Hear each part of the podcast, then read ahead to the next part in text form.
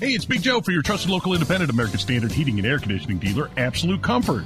Chris Wedekin is the owner, and he tells us why many homeowners are giving up their air conditioners for a high efficiency heat pump. By removing your air conditioner and replacing it with a heat pump, you are not only saving by getting a higher efficiency air conditioner, the heat pump works in reverse and saves you money in the wintertime as well. See if a heat pump is the right move for you by going to AbsoluteComfort.org. Absolute Comfort is your trusted local independent American Standard heating and air conditioning dealer.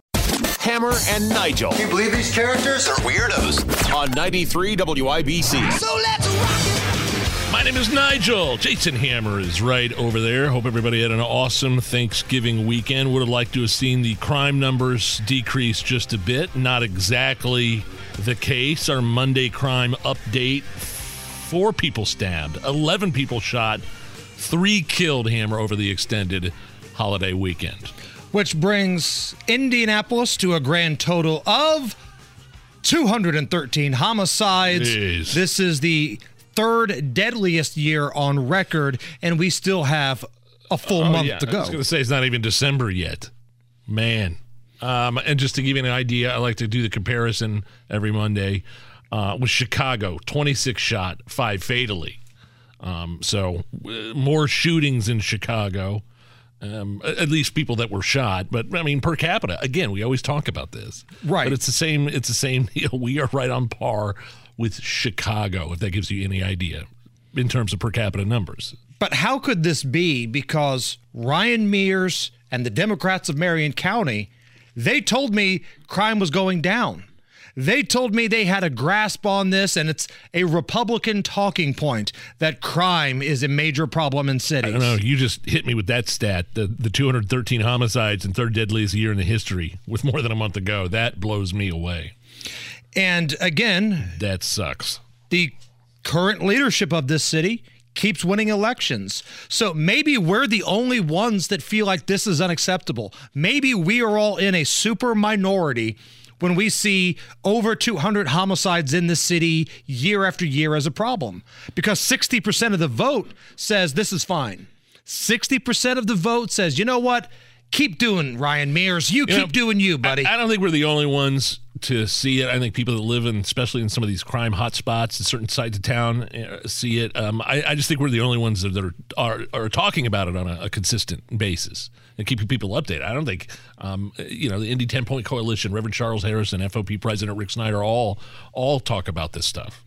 But sixty percent of the vote said, "Hey, keep on doing what you're doing."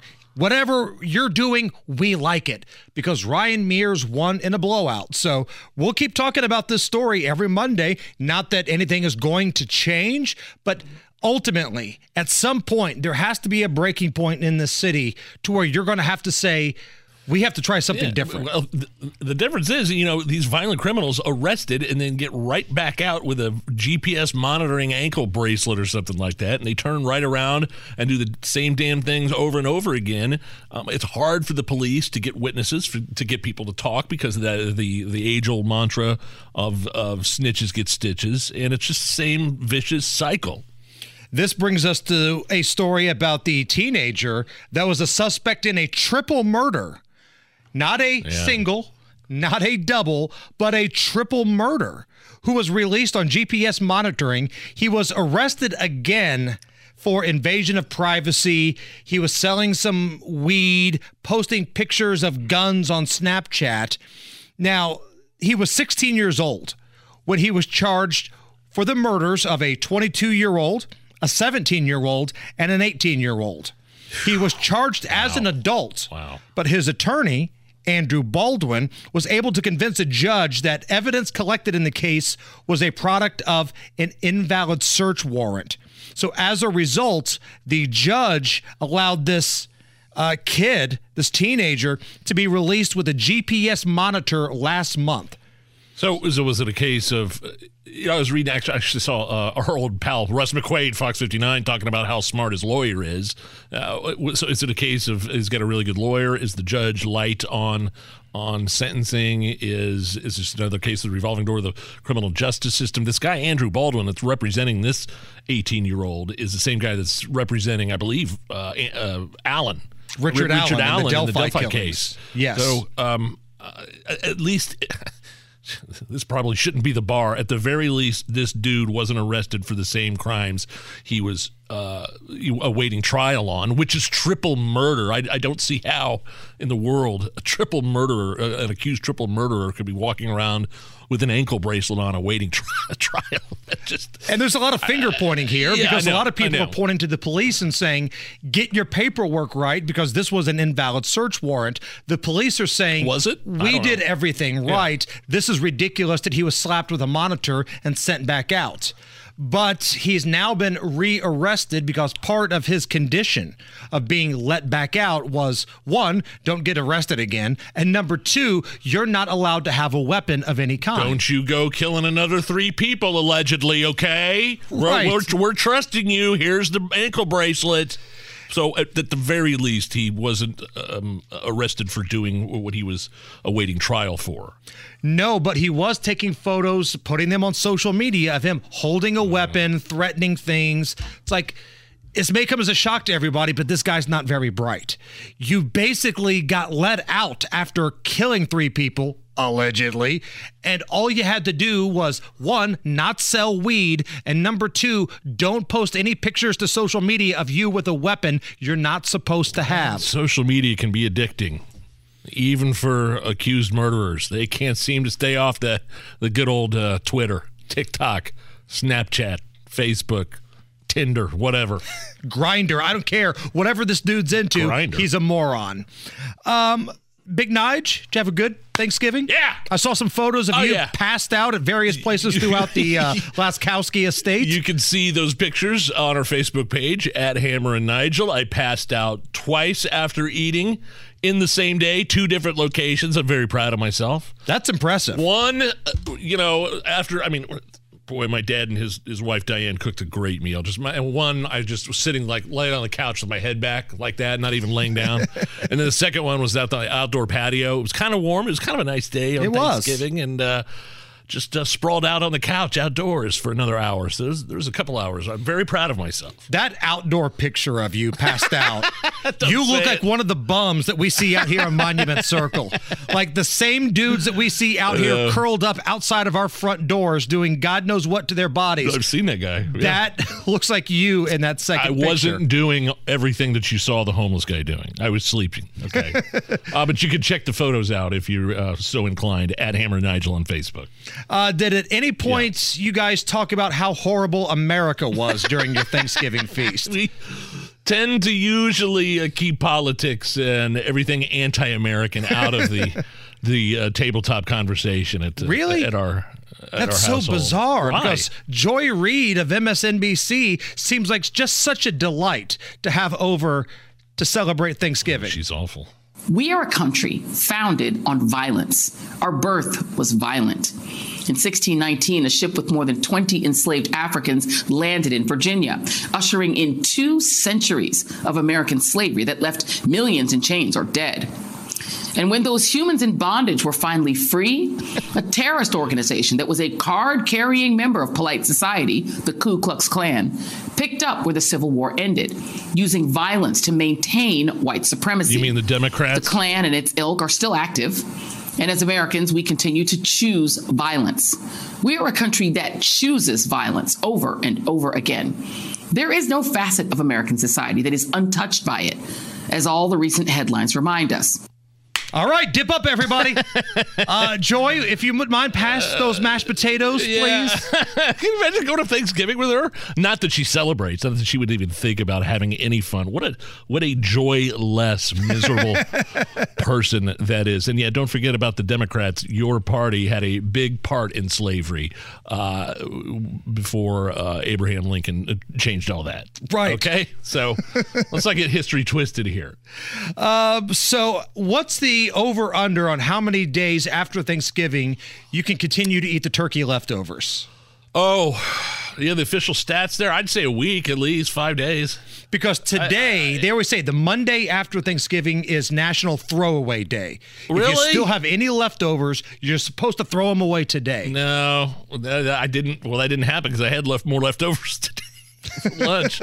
I've got so some in my fridge too. What are you saying? I'm going to be puking by the end of the show? Well, it wouldn't be, you know, the first time, to be honest with you. Uh, but in honor of National Throwaway Day, uh, where you're supposed to get rid of everything to avoid bacteria, to avoid salmonella, all that kind of stuff, Hammer and Nigel Records has a little tribute here.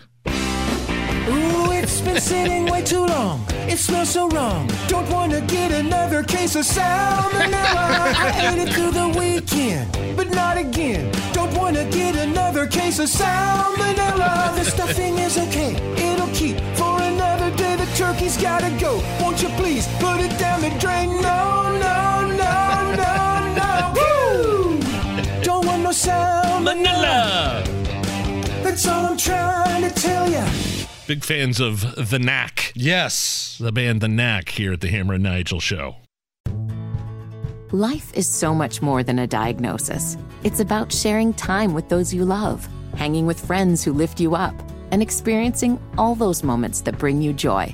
All hits, no skips. Learn more about Kisqali Ribociclib 200 milligrams at kisqali.com and talk to your doctor to see if Kisqali is right for you.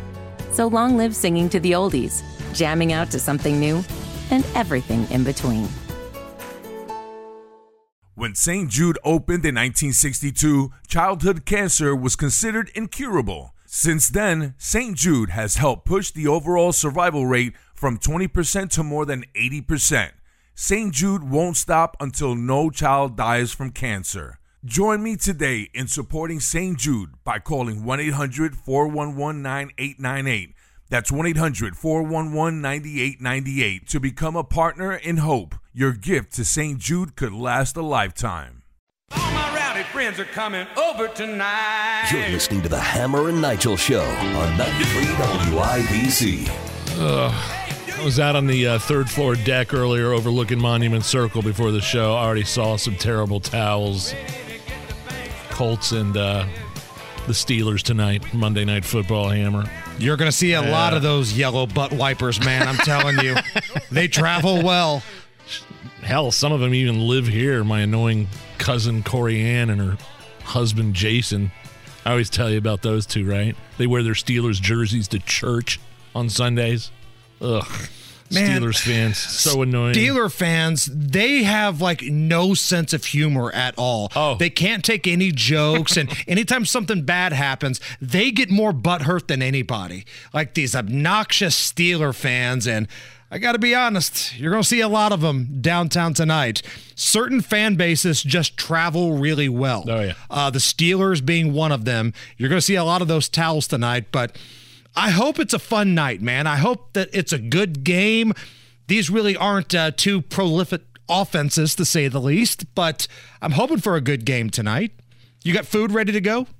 Um, well, I think I'm going out to a work thing with my wife, and then yeah, I'll be I'll have a nice uh, Woodford Reserve waiting on me when I get home. Okay, now the work So- thing with the wife isn't going to interfere No, with uh-uh, kickoff. Uh-uh. No, not going to interfere with kickoff. That'll be fine. But uh, yeah, they know better.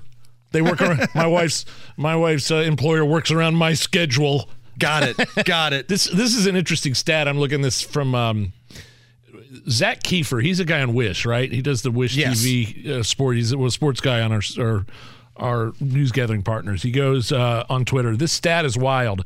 The Steelers are 17 and three against the Colts since the Colts moved to Indy in '84. That includes seven straight wins heading into tonight. The only Colts quarterbacks to beat Pittsburgh in the Indy era. Mike Pagel and Peyton Manning. A Mike Pagel Yeah, Mike- shout out. All right. Wow. so what is it tonight? My, the Colts are favored, right? By two and a half. I like the Colts to cover, and I've got a prop bet on Jonathan Taylor over 13 and a half receiving yards. So those are my bets for tonight. Um, a lot of drama in the NFL yesterday. So the Ravens lost to the Jags. Crazy finish. That was amazing, though. The Jags stormed down in the final drive. Trevor Lawrence, you know, gets them down. They score a touchdown, and they say, "Screw it, we're going for the win. We don't want to tie." They go for the win. They get the two-point conversion, and the Jags beat the Ra- the Ravens. Well, in a now deleted tweet, the Ravens quarterback Lamar Jackson uh, tells a fan who is really critical of his play to quote eat something. Now, the something in question is a part of the male anatomy that rhymes with the word stick. oh no! So this fan was like, "Oh boy, Lamar Jackson doesn't need a contract extension. Let him walk. Rabble, rabble." So on Twitter, Lamar Jackson responds to this guy, and again, this is the quarterback of the Ravens, and basically says, "You can't even smell a football field. You don't know what you're talking about." And he ends it with, "Eat." Blank. Oh boy, that's going to be a problem. It's funny that Lamar Jackson checks his mentions, though. You know, well, he those- got tagged in it. Well, either way, still, I mean, it's it's just funny that that that players, you know, respond in kind to these troll fans. But that that sp- uh, phrase specifically, I'm sure, is going to cause a problem. Well, enter ESPN into the chat. Be construed as what homophobic? That's right. Okay. ESPN puts out like a uh, text message that goes to all their subscribers. Lamar Jackson responds to social media posts that criticized his performance with a tweet that included an anti gay phrase. Who says it's an anti-gay phrase? E ESPN. But but so they're calling it. So they said that. Right. The tweet in question had nothing to do with sexuality. He was hmm. telling the dude to eat blank. That's just a vulgar term that people of both sexes use. I've heard chicks say that to other chicks. Yes. Yes. Uh, in a roundabout okay, way, we heard. G.I. Jane say that to her instructor Oh, in yeah. the movie. She's canceled. But- can't cancel Demi Moore. If you want to say it was a vulgar tweet, okay, fine, but it had nothing to do with sexuality, had nothing to do with whether this fan likes men or women at all. And ESPN is making it out to be that way because, of course, they are. Also, uh, shout out to Cathedral High School product, Ted Karras. Did you see this guy? was that the? Was that? Is he play for the Bengals? yes, he does. At the end of the game, there. So that was another wild game. an offensive lineman with the Cincinnati Bengals. Uh, went to Cathedral High School, played college ball at Illinois. He was pretty fired up after beating the Titans in Tennessee. Let's listen to him walk off the field. Right up yours, Tennessee. You. F you, up yours, Tennessee. F you, multiple I mean, I mean, times. somebody by saying "up yours," could that be construed as a uh, some sort of slur against certain communities? It could be. Don't give ESPN any ideas. know. Uh, can we do a real quick round of booze news? I'm game. You set him up and I'll knock him back, Lloyd. One by one. We are Curry Booze News because it's really fun. Once it hits your lips, it's so good. Hammer and Nigel presents Booze News, Booze News. Oh man, my, my annoying Steelers fan cousin and her husband must must have heard me talking crap about him. Imagine that. They're butthurt already. They're, they're already texting me. I rest my profan- case. Profanities. Yes. Rest my case.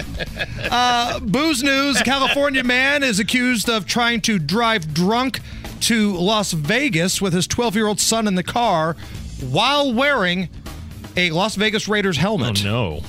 Here is the young boy Aiden talking to a 911 dispatcher from the vehicle that his old man was driving. My dad is trying to take me to Vegas. He's acting weird. What kind of car are you in? Um, a Toyota Camry. He's got a Raider plate. He says he's getting stuff and then in a Raider helmet. He says he's getting himself in a Raider helmet. You see the dad in the background go, I'm wearing a Raiders helmet, son. As he's calling 911 on his own dad because he's drunk driving. I like this kid. Uh, that's really sad that that had to come to that. Right. Uh, you know, a t- almost teenage boy having to call the cops on his on his dad because he. At least he's smart enough to know, you know, yeah, my old man should not be behind the wheel, should not be behind the wheel of this car. So the boy's okay. The kid, uh, you know, his father's been arrested, charged with DUI and child abuse. And um, boy, definitely, uh, I'm glad things worked out. Now we've got an That's update on the uh, the lineman from the Bengals, Ted Karras, the Cathedral kid. Uh, the coach Dan Dockich sent me a message and said that he's heard chatter that the Titans were going after his knees, even during the kneel down at the end of the game. So that's why he was so Oh, adamant yeah. about blank you when he walked off the field. Good, screw him. I was fine with it before, I'm fine with it now. Yeah. Either way, I'm fine with it. It's the Hammer and Nigel show.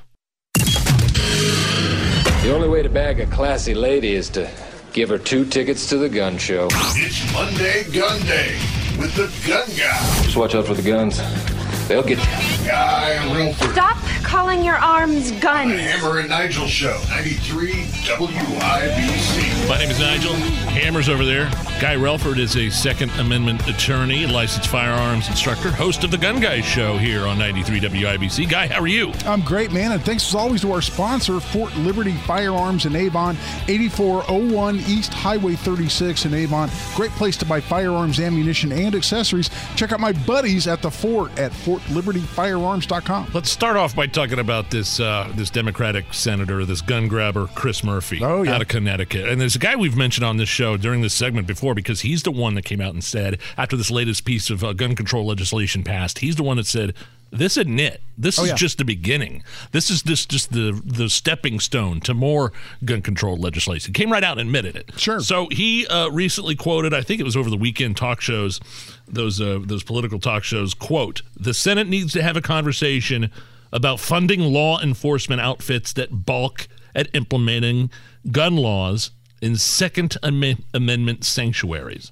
So he wants to cut funding to police for cities that, that are Second Amendment. Have you ever heard that before? Second Amendment sanctuaries? Oh, yeah. Does this resonate with you at all? Does Oh, this make oh. sense? What's he talking about? Uh, A hundred percent. And and what this uh, arose out of, Nige, is that uh, uh, one of the recent uh, elections in Virginia, where in in a year, uh, Virginians didn't show up.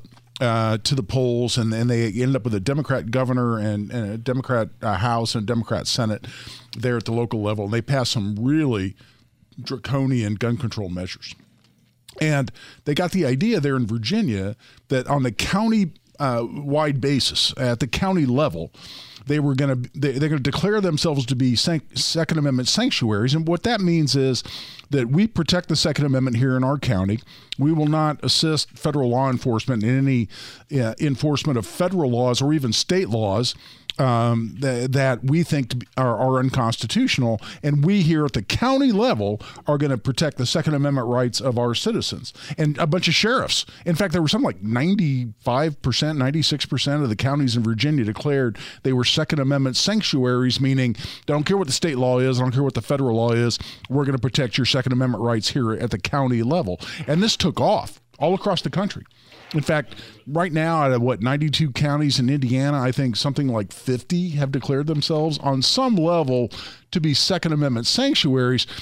But we need to talk about what that really means in terms of does that mean that you know that they're they're going to stand at the county line with shotguns and not let ATF agents come into their county? Well, no. Right. It just means they're not going to assist federal law enforcement. And in some situations, it, really has meant nothing more than they, they've passed a resolution at the county level that says we support the Second Amendment and we will stand with our citizens and oppose uh, any you know um, unconstitutional laws uh, that, that that are trying to be enforced here in our county.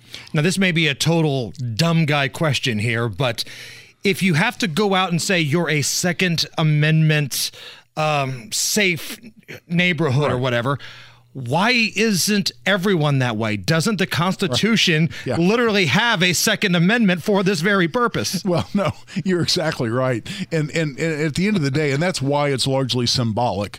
Because a lot of the resolutions, for instance, or even ordinances that were passed here in Indiana, and I was involved in this. In fact, I, I I put out a model um, uh, uh, Second Amendment sanctuary resolution uh, on the 2A Project website that counties could pass. And dozens and dozens of them passed exactly the resolution that that I drafted and I put out on the website. But at the end of the day, it's largely symbolic for exactly the reason you're talking about, Jason. You mean people will just say something for the sake of saying it in politics, Yeah. guy? When the hell did that start? Yeah, but, but but because when you're talking about Second Amendment sanctuaries, it, it goes. It, it, it- You're right. This broad sounds so stupid, Hammer. It's in the Constitution. Right. What are you talking no, about? What are like when it comes for immigration, at Right. least that's going against the law. You know, Yeah. you're breaking the law, but you're safe here. This is literally in the Constitution. No, no, you're exactly right. But there's a broad spectrum because there are some places across the country where at the county level, the local sheriff has said, uh, and I was I was somewhat tongue in cheek on this earlier in, in the discussion, but they've actually said if federal agents try to come into our county to enforce, like for instance, an assault weapon ban, we will stand on the county line and we will arrest them. Um, you know, in our view, for for violating our law here at the county level because we're a Second Amendment sanctuary, and and others have just passed a resolution that basically says, hey, we all support the Constitution and you know yah yah team, and that's it. So it, there's a broad spectrum uh, of what we're talking about when we say a Second Amendment sanctuary. But for the most part, most often, what counties have done across the country and including here in Indiana is they've said. Uh, we will not assist any law enforcement agency, be it state or federal, that tries to come into our county and enforce what we think is an unconstitutional law. We simply won't support them. We won't assist them. We won't, you know, uh, give them addresses. We won't give them logistical support. Right. You know, that that kind of thing. And and and so for, for, to a large degree, it's symbolic.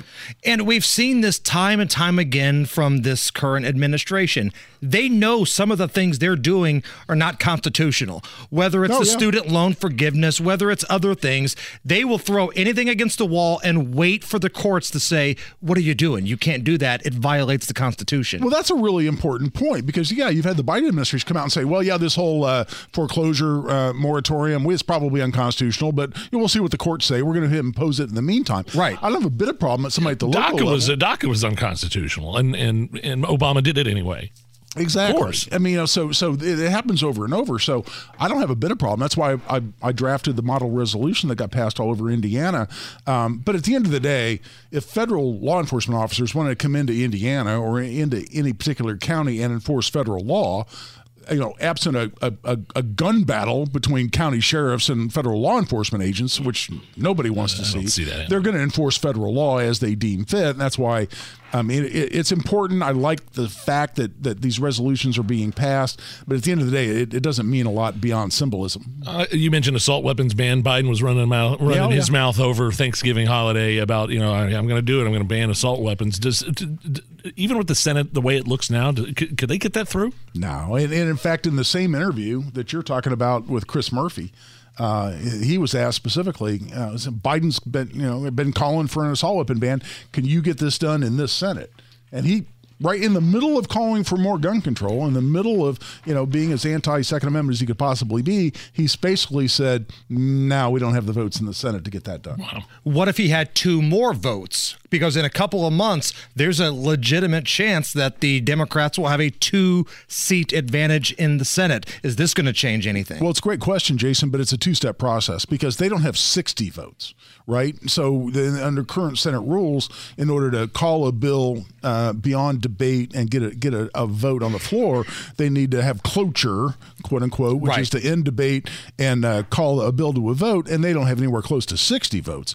But well, that's they why get, they'd like to get rid of that filibuster, boy. Right. That's my point. Is it's two step process because it, if they could first um, amend the filibuster rules. Yeah and end the 60 vote requirement and then do what they want to do which and there's you know there, there's there's precedent for that since that's obviously where we were on Supreme Court justices not long ago. Uh, and and and the Democrats went in and suspended those rules as to judicial appointments and then when the Republicans had the majority they extended that to Supreme Court nominees and that's why we can get Supreme Court uh, uh, uh justices confirmed with a simple majority. So your question originally is if with another couple of votes, could they come up with another, uh, enough votes to suspend the 60 vote requirement and then pass an assault weapon ban? Sure. Yes, that could happen. And this is why this Georgia runoff is so important. That's right. Because in the past, you've had, you know, the West Virginia Senator Manchin, you've had Sinema of Arizona almost being the voice of reason to say, hey, we're not just going to pass this ridiculous radical stuff through. But if you have a two seat advantage, now it becomes a tie, even if they hold out and the tie goes to Kamala, and she has yet to oh. meet a bad idea she hasn't loved. right. No, that's that's exactly right. That, that's why that that uh, the next seat or two could make a huge difference. Guy Relford with us. It's Monday Gun Day here on the Hammer and Nigel show. Uh, there's a story, I believe it was on Breitbart's website earlier today, that the number of Americans carrying guns on the daily is up to at least 6 million. Yeah. Now, you see that headline, and Breitbart, usually a pretty you know, conservative friendly yeah. outlet. But the folks on the other side, the political left or the anti gun folks, are going to say, oh my God, six million people. We could get shot at any given time, at any given place. Well, I think it like jumped from 2016 to 2019 a significant uh, number. Yeah.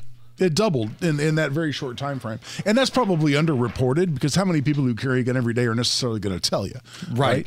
Um, but but to the extent that's coming from you know statistics on who has a license to carry and that type thing, which again, 25 states out of the 50 states in the United States today are constitutional carry states, including Indiana, where you don't need a license to carry a handgun. So who's tracking those people who are carrying without a license? But but at the end of the day, you know, people, you know, the the the, the people who want to wave their hands and, and say the sky is falling and oh my God, we can get shot at any time. You know what they ought, really ought to think about? They ought to think about the Greenwood Park Mall on July 17th of this year, right? Because one person, you know, Eli Dicken, who I'm proud to say is my client, decided that he was going to carry a gun that day, as he does every day legally. And because he was carrying a gun that day, dozens and dozens and dozens of lives were saved in the Greenwood Park Mall. Right. See, that's what they don't want to talk about. And this was the bed that they made with the Summer of Love. I think there's a lot of people who were never gun Oh, people yeah. that went out and Oh. decided to get something to protect themselves when they saw stores being looted and police officers not really being allowed to do their jobs to protect people. Oh, brother, I talk to those people every day because I have a training company. And every single day, I'm getting a dozen emails saying, I never thought I'd be a gun owner, but I've, after seeing everything that's going on, you guys, as I was driving down here, uh, you're reporting on the crime statistics this year here in Marion County. How many people listen to those numbers where we are the third largest already and we with a month to go in terms of number of murders in Marion County? And and how many people are going to say you know I just soon not be one of those statistics. I think I want the wherewithal the capacity uh, and, and and and and the training to defend my life and my family's life. A lot of people are going to make that decision just from hearing the numbers you guys were putting out earlier today. And and and, and I hear from those people literally dozens and dozens of times every week. Anybody that has questions, where can they go? RelfordLaw.com is the best place to get a hold of me. RelfordLaw.com. Watching the game tonight? Got everything ready to go? Oh yeah, well I'm still in, in the leftover mode, man. I'm gonna, I'm gonna be I'm gonna be doing some uh, pumpkin pie and uh, and Oh, tur- yeah. turkey sandwiches. But yeah, absolutely, I'm I'm excited about this game. I I think we we can right the ship a little bit uh, against Pittsburgh and get some things done. Guy, thank you. Thanks, guys. Thanks, guys. It's the Hammer and Nigel show. So we are going on the roller coaster of temperatures this week. Uh, so tomorrow, sunshine and 61. All right, good news. I'll take it. Wednesday, a low of 20. Oh, okay. Never mind. And then by the weekend again, we're back up in the 50s. And by next Monday, low 40s. So it's a glass case of emotion when it comes to our weather. Uh, 45 right now at the American Standard Cooling Weather Center. Uh, as we normally do on Monday, went a little long with the gun guy. He was awesome as always, and I'm. We have somebody waiting in our lobby for us. By the way, we've got a little. Um, we're in tailgate mode, as I understand. We are it. in tailgate mode. Oh, man. Uh, coming up here at Dude. 4:30, 4:35, we got the folks from Dickey's Barbecue coming in. Wasn't they? Weren't they on with you on your betting show a couple weeks ago? Yeah, they came on all Indiana bets. Oh, that looked fantastic. and it was so good. I said, you guys have to come do the radio show because we've got Monday Night Football in town that night, and people need some tailgate food. Nobody wants to cook. We need some barbecue. We need some wings. So they're going to join us here in just a little bit. Uh, coming up a little bit after four o'clock, though, something we have not done in a long time, Nige. What's that? We have a monkeypox update. Oh my! So we've got that coming Oh, up. no. We'll check in with uh, America's battle against COVID. We'll play Is This Anything? We've got your tailgate food. We got a lot of serious stuff going on here. So don't go anywhere. Going to take a little break. When we come back, top stories of the day. We'll check in against the fight against COVID. And yes, cue up the monkeypox jingle. We have a monkeypox update. It's the Hammer and Nigel show. Life is so much more than a diagnosis. It's about sharing time with those you love, hanging with friends who lift you up, and experiencing all those moments that bring you joy. All hits, no skips. Learn more about Kisqali Ribociclib 200 milligrams at kisqali.com and talk to your doctor to see if Kisqali is right for you. So long live singing to the oldies, jamming out to something new, and everything in between. Did you know St. Jude has one of the largest pediatric sickle cell programs in the country? St. Jude freely shares the discoveries they make, and every child saved at St. Jude means doctors and scientists worldwide can use this knowledge to save thousands more children everywhere. Join me today in helping to fight sickle cell disease by becoming a partner in hope. Call now 1 800 411 9898. That's 1 800 411 9898. Hammer and Nigel. Can you believe these characters are weirdos? On 93 WIBC. So let's rock My name is Nigel. Hammer's right over there. Sounds like you got, got a little bit of the BA5, uh, a little bit over there. I got a little bit of a cough. Maybe a little little variant action. Maybe, just Let's- maybe. All right, well, you just stay over there because uh, we're going to check in. I'm not going to waste any more time. I've been waiting for this. We're going to check in with America's battle against COVID 19. COVID 19. Oh, I swear that I mean at this moment. There are three vaccines. China, piss off. Now you I got this. We're cough. We're all nervous because of COVID 19. That's not bad. Not bad. Not bad. I mean, Kyle. Get a little scratchy Uh, throat yeah. going on, but that's not bad. Yeah, that can make it sound. It makes it sound all gravelly. Make it sound gritty. So Yeah. whose uh, farewell tour is lasting longer? The Rolling Stones or Dr. Fauci's? Because the Rolling Stones, it feels like they've been on a farewell tour since like 1985. Yeah, so he's yeah he's leaving his gig as the uh, you know uh, uh, Biden's COVID guy. Just had his final press conference where uh, the White House press secretary had to step in and protect him and shield him from que- questions about the origins of COVID in the Right. Wuhan lab. Yeah, lab. And now he's doing more interviews. I know, shocking. What? Dr. Fauci doing a television interview. He loves the spotlight, man. I don't know how he's going to leave it. He sat down with Margaret Brennan, who I'm not going to lie, I kind of got a little thing for Maggie. Oh, really? Oh, look very, at you. Very, very classy. I like Maggie Brennan. Uh, I call her Maggie. Uh, Margaret Brennan of Face the Nation on CBS had Dr. Fauci on. And take a listen as old Dr. Flip Flop defends China. Defends China for covering up the COVID origins and then ultimately blames Donald Trump for it.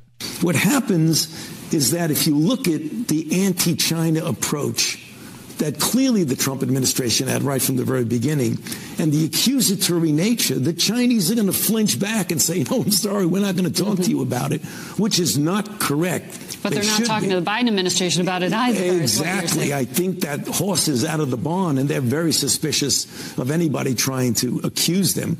We need to have an open dialogue with their scientists and our scientists. Keep the politics out of it and let the scientists, because these are scientists that we've known for decades. anti-China. That's that's what he's saying. Trump was. I mean, China. Like everybody was t- calling Trump racist for shutting down the borders uh, in terms of travel from to and from China. Like everybody was telling him, uh, you know, no, you can't do this. But ultimately, everybody said that was the right move after he did it, after the fact. And now all of a sudden, Trump is an anti-China for shutting down the borders and essentially doing what he was suggested to do by Dr. Fauci. If you ever find yourself in a position where you're defending China's government or China spokespeople, you're probably on the wrong side of that argument. Yeah, I'm just saying, like, everybody was advising Trump, hey, we better shut down these borders. And when he did, he was uh, he was labeled a racist for doing it. So who who's who's using politics here? Uh, here's uh, Dr. Fauci on whether or not schools will close down again as numbers start to rise with COVID. So, coming out of the holidays, should parents expect schools to shut down? I don't know, uh, uh, Margaret. I'm not sure. when, when you talk about shutting down schools, there's always the collateral. That's also effects. radioactive. It is, exactly. There's always the collateral issue. So you have to balance, and you do it in real time, depending upon the viral load of disease in your region. Whether, you know, the upper northeast may be quite different from the southwest, from the from the from the Pacific coast, from the upper northwest. So you have to have the local authorities evaluate on a situation by situation basis. Wait, hold on. Was this clip for 2020? No. 2021? No. This was from over the weekend. Yes. The answer should have been hell no, you don't close the schools. This guy loves to be in the spotlight. If, if COVID disappears, man, eh, that'll be the end of Fauci. Nobody want to talk to him. Nobody cares about him anymore. But Here in a couple but- months, that'll be the end of him but, too. But, but but seriously, the answer should have been no. We shouldn't like why did why are the schools the only one mentioned there? I didn't hear her say anything about bars or salons or retailers or bars. you know what I mean? Like, just like why are schools always the f- front and center here? Well, and as passionate as he was about we got to trust the Chinese scientists, the Chinese scientists we've known for years. If you're kidding all about trusting the science, doctor, look what these lockdowns did to our kids in these schools. You've got kids who are so far behind with their education as well as their social skills. All you had to do was say, no, we're not going to shut down the schools again. That's the only acceptable answer here. Because because kids are the least at risk from COVID. We've known that since early in 2020. Dr. Fauci claims that uh, he personally is not political at all, and he never has been. They- They've clearly politicized it. You know, they say that I be, I'm not political at all, period. I've never been, and anybody who knows anything about me knows that that's the case. But it is very clear when people are running their campaigns mm-hmm. with an anti Fauci element to it. I mean, that's ridiculous. Uh, I mean, th- th- th- this is a public health issue. So, yeah, it's going to keep going, likely much more ge- geared towards me. I mean, it's obviously a political issue. I'm not going to get involved. I didn't get involved before in the politics, and I'm not going to get involved now. Why won't you go away? Although Christine in the YouTube chat makes a great point, we all know that his replacement is just going to be a clone. It's not going to be somebody that has a completely different strategy or way of doing things. It's going to be a Fauci bot that takes his place. So even though that Captain Flip Flop here is going to ride off into the sunset where he's going to have a book deal and he's going to tell his story and bash Trump and all that kind of stuff, it's going to be more of the same. But don't stand there and tell me you're not political. Please, please. I think it's time for an all new segment on this show, Nige. Great moments in Dr. Fauci being 100% definitely not political history. Senator Cruz told the Attorney General you should be prosecuted. Yeah. I'd have to laugh at that. I should be prosecuted. What happened on January 6th, Senator? The hell are you talking oh, about, you creepy old goat? What the hell are you talking about? Go away and never come back. All right, it's been a while. It's been a bit. Are you ready for a monkeypox update? Oh boy.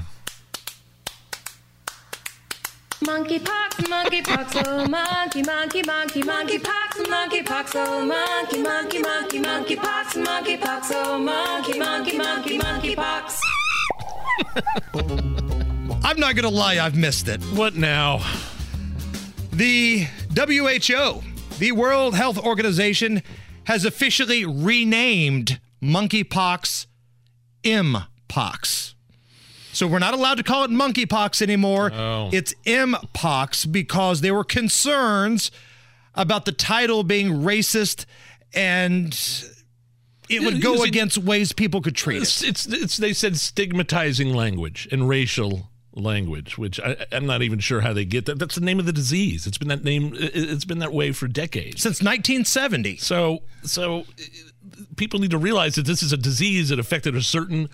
Uh, community, the gay community. It was an STD spreading prevalent throughout the homosexual community. And that's I know somebody will send us a No, tweet or an that. email. There's outliers. Yes, I understand that. But as a whole, this affected uh, a certain community in this country. Just like COVID mainly affected severely frail and ill elderly people with multiple comorbidities.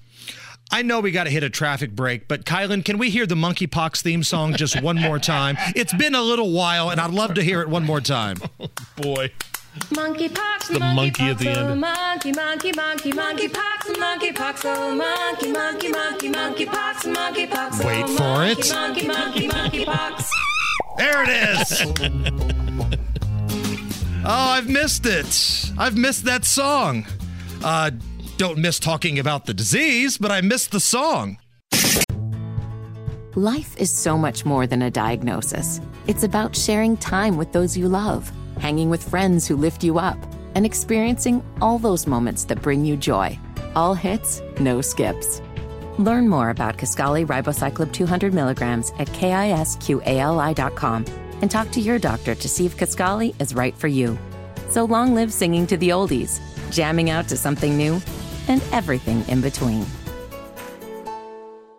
When St. Jude opened in 1962, childhood cancer was considered incurable. Since then, St. Jude has helped push the overall survival rate from 20% to more than 80%.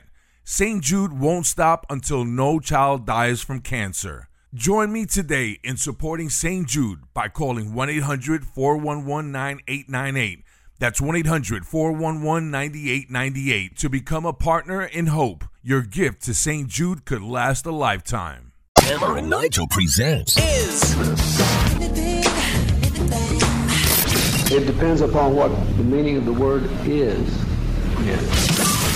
Is This Anything? On 93 WIBC. Hammer, how do we play? Is this anything? I will run a story or two by you. You will break down all of the information. You're going to weigh out the pros and the cons and give us a verdict on whether or not this story is anything or not. Easy enough. Is this anything? Three Ohio teenagers have been arrested after police say they tried to steal food from a local B Dubs. On top of that, while escaping, they ended up knocking an employee on the hood of their car, and another employee was hanging onto their car door as they attempted to drive off at a high rate of speed. This is the B Dubs manager calling 911 along with the employee on the roof of the car. Take a listen. I have a person trying to dine and dash on me, and they're currently hitting one of my employees. It's horrible to think that they thought to go and take it that far over a $115 bill. My employee is currently on their car. They're driving recklessly. I was terrified for my life, and I had no idea what was going to happen. First of all, this is something I'm glad everybody's okay. I'm glad the teenagers were arrested. I, I don't think I ever want to be in a position where I'm trying to um, jump on somebody's car for $100 worth of food, though. Now, I don't know what popped in my head when I was listening to this hammer is like, you know, retail stores. They tell employees, look, if you catch somebody stealing, you, you just got to let them go. You can't chase them out. You might say something to them in the aisle, in the store, but you can't get physical with them. These employees, these beat beat ups guys, ran out and hopped on the, the, the hood of their car to try to stop dine and dashers. I, I don't know if I'm putting my life on the line for food. Now, the, the, the other thing that, that popped into my head was what is what is this restaurant's policy on dining and dashing in terms of the responsibility of the waiter or server? Does that come out of their tips? That would be a bunch of BS if that's the case. Right. That's that policy sucks if if that's the case. So if they were doing that because oh god, you know, a hundred dollar uh, bill that's going to come out of my paycheck. That means you know the difference wh- whether I can fill up my car to get even get to work. That policy, if that I don't know that it is, and I don't know. I, I'm just speculating, but if that's that's the reason, I couldn't imagine anybody chasing after somebody, hopping on the hood of their car to try to stop them over a hundred dollar bill of food. When was the last time you were on the hood of a car? because I've got a couple know. times that I've been on hoods. Of I know uh, it was our car wash video that we did. That's one. We were recreating a little bit of a uh, Whitesnake video, and we were Yeah. on our promotion gal Maddie's car. Yeah. I licked her window, if I'm not mistaken. yeah, well, I showed my. I finally showed my kids that the other day, and and they were disgusted by it. Good, mission Daddy- accomplished. Daddy, that's gross. Uh, did you ever try to get on top of like somebody's van, like Stiles and Teen Wolf, and go surfing? No, no way. No, we just did a story about that. The guy on top of the semi truck trailer that, that was doing that, and he got bashed into a uh, an overhead a bridge. Right, like Smack the giraffe in the final Hangover movie. yes, no, I've never done that. No. Uh, happier restaurant news okay, here. give me something good. A baby born inside of an Atlanta McDonald's with the help from the employees during the labor process has been given the nickname of Nugget. Oh no. Here's the mother and the manager of the McDonald's in Atlanta talking about this amazing birth. I went into the bathroom, I used it, my water broke immediately. The lady came in, she was like, Are you okay? I said, No, I'm in labor. I thought they was joking. I opened and she was on this toilet laid back, oh, screaming. then I knew to hmm. tell my crew, we're having a baby today. I had one worker on this hand, one worker on this hand. I think I bit her. I didn't mean to. It was me. but I'm okay. She didn't break my skin. She had a nickname before she even left McDonald's. That's her nickname, McDonald Little Nugget. Yeah, this is something. It's something forever had to clean that mess up afterwards. Oh. you draw straws if you're a McDonald's employee. All right, I need somebody to get in the uh, bathroom, clean up the afterbirth and the placenta and the umbilical cord. Again? Not again. Hey, at least, at least this woman. That's an awesome story. I'm glad the baby's okay. Some people, you heard about people that go into these these restaurants, these fast food restaurants that don't know they're pregnant, and all of a sudden the baby like just uh, yeah, there you go. You've heard those stories before, right? Oh, sure. Few and far between, but that that's happened before. Didn't know I was pregnant. All of a sudden, I'm I'm sitting there uh, doing my business on a McDonald's toilet, and uh, there's a baby right there. Like that sounds like the origin story for a Joe Dirt movie, doesn't it? like if they did a prequel Yeah. for Joe Dirt, my mom didn't know I was pregnant and gave birth to me in a McDonald's bathroom. And by the way, the further south you go, it goes from McDonald's Mac- to Mac- McDonald's with a hard M A C. Last one is this anything? Uh, James Cameron, famous director, producer, says that Leonardo DiCaprio almost lost his chance at the starring role in Titanic, basically because he was such a pain in the ass during the audition. Here is Cameron in a new interview explaining how they invited Leo to some meeting, asking him to read lines with Kate Winslet. We'll run some lines and I'll video it. And he said, You mean I'm reading? I said, Yeah. He said, Oh, I don't read. I shook his hand. I said, Well, thanks for coming by. He said, Wait, wait. You mean if I don't read, I don't get the part just like that? And I said, Oh, yeah. This is like a giant movie. It's going to take two years of my life. So you're going to read or you're not going to get the part. Okay. Every ounce of his entire being is just so negative. Wow. Right up until I said action. And then he turned into Jack. Kate just lit up and they went into this whole thing and he played the scene. I'm like, all right, he's the guy. Yeah, yeah, that's something. It's James Cameron throwing Leo under the bus, basically calling him a, a diva. And No, I don't read. And even when was Titanic made? It's got to be at least 22 years. ago. 90. Oh, it's in the late 90s. Yeah, late 90, 90s. That shows you how big of a star Leo was even back then. James Cameron, I'm not reading for you. You may have done Terminator and and a bunch of these other movies. I was don't on read- growing pains, Jack. yeah. Remember toward the end of the series when no one watched? That was me. Uh, so I just watched a Leo DiCaprio movie over the Thanksgiving holiday. I rented, uh, no, I it was bought. It was on special for like seven bucks. Once Upon a Time in Hollywood, the Quentin Tarantino movie with him and Brad Pitt. Have you seen that yet? I have You've not. I'm got not a Tarantino guy, man. Oh God, it's so good. The scene, and you people that know what I'm talking about that love that movie. The scene after Leo DiCaprio plays a washed-up movie star that messes, you know. And there's one scene where he's on the set of this cheesy western and he messes up his lines, and it, it cuts to him and his uh, uh, him and his trailer just trashing the trailer and throwing a fit. You're an alcoholic, you suck. I hate you. And then he's then the next scene is him just chugging whiskey and things like that. It's such a great movie, and if anybody haven't seen that DiCaprio movie with Brad Pitt, it's really good. My favorite part of that story that Cameron told was Yeah. how Kate Winslet came alive once he started reading it. Well, he's also a good-looking kid, right? Sure. If he looked like Steve Buscemi, would Kate Winslet have come alive at that point? If he had a face that looked like a foot, would Kate have come No, alive not all of a sudden? No. Nobody's drawing anybody naked if he looks like Steve Buscemi. it's the Hammer and Nigel show. You're listening to the Hammer and Nigel Show on 93 WIBC. Oh man, my name is Nigel. Hammer is over there getting ready for some uh, Colts Monday Night Football. Uh, Colts fans do it right. They know how to tailgate in this city. They do it very well. Unfortunately, the Colts don't have a, a great, a spectacular history against the Steelers. No, I'm taking back to the mid 2000s, 2005. Uh, what is it? The bus uh, fumbling. Oh, that playoff game in 2005. Oh, that was the best awful? Colts team we ever had. Wasn't that incredible? And then Nick Harper recovers. He's he's looking like he's going to go back for a touchdown, but gets tackled by fat goon Ben Roethlisberger. who's on the ground. And again, Nick Yeah, Harper, right. coming off an alleged stab wound from his old lady, couldn't get around that slug that's on the ground. But still, Colts had a chance to get down Right. there and kick a field They goal. were close. And Mike Vanderjagt took that leg back, put the boot to the ball, and it ended up in the restroom. that loss stings more than any other loss in the history of being a Colts I don't know fan why I for still, me. I still get up for Monday Night Football, though. I'm excited for Colts football tonight. And if you need some tailgate food, we got you covered here. Uh, our pal Josh is here from Dickey's Barbecue. Josh, Josh, my man, speaking to that microphone, how you doing? Yeah, Hammer and Nigel, thanks for having me. Um, and then tailgating is what we specialize with Dickey's Barbecue. And today we brought uh, some ribs. We brought some wings. We brought some pulled pork. Incredible. This studio normally smells like a mixture of sweat and bat fat, but today it's so good because you've got the ribs and the barbecue and the wings. Didn't I see you on TV with Hammer on his betting show on Wish TV a couple of weeks ago? Was that you or was I, that? I was on there. Yeah, we, I got to you know you know feed them ribs up there and you know go Dude. over you know party packs. Perfect for the games too.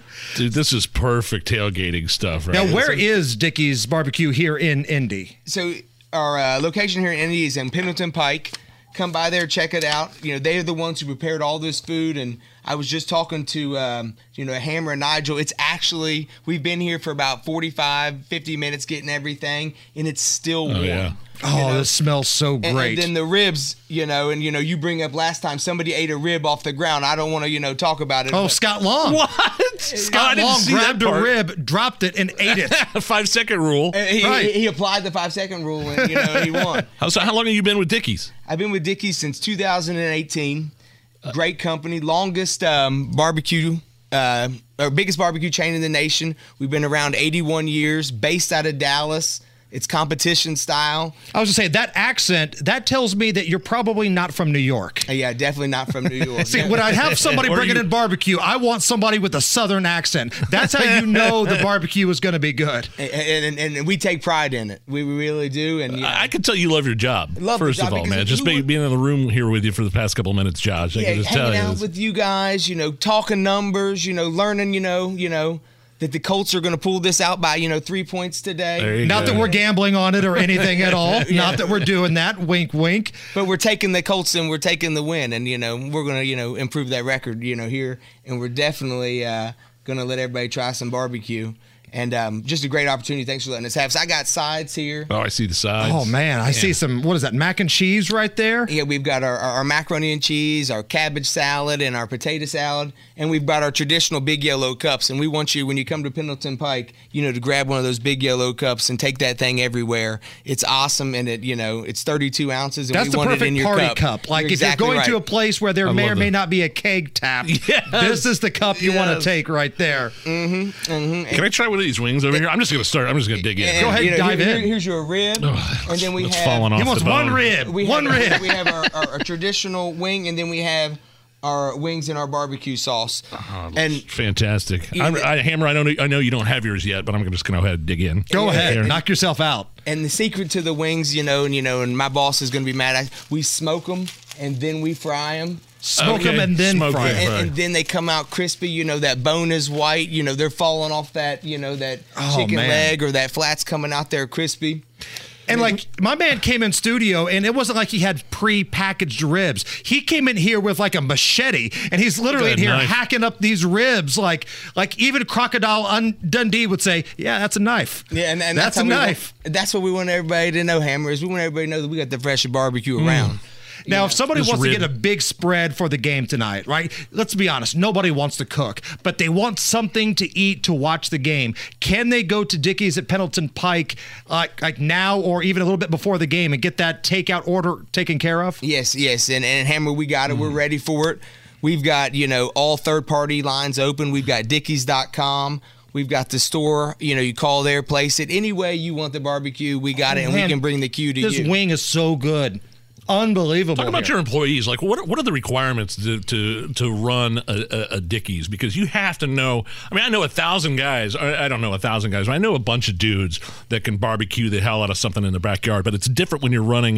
You got to have something consistent, right? Yeah, you, you got to have these you guys know what they're doing. Yeah, and we take pride in our training program, but you know, the first thing we do is invest in our people and you know, in our franchisees out there, and you know, this is people who have their life savings in the restaurant, and you know, th- they love the barbecue just like me, and you know, they take pride in their job and want to you know take care of people as they're as they're eating at graduation parties, tailgate parties, you know, Christmas events, you know, turkeys, hams, anything because it's great to connect with somebody through food. Right. And, you know, you Right. know, and you have a good product and you have the ability to, you know, to showcase it to all your friends and family, you take pride. in it. Nigel's showcasing it right now. It's all over his face. Yeah, and, and you want to be in to do. And the people, it's contagious. You know, just like the guys I have here with me today. Who you got with you today? I've got you know Sean and I've got Aiden, uh, two guys from the district team there that you know just just like me take pride in, it, have fun with it. ready to uh, you know just always serve people and then the hospitality industry is is what we thrive in with dickeys because hospitality is what we want we want people to you know if they're catering or going to an event to think of us Got So- tough there for a little while, didn't it? And Dickeys, I mean, I think it's a tes- true testament to any any restaurant, big or small, that kind of survived the draconian crap that went down during COVID, man. It, right, it, BS. it, it was tough on definitely all of us.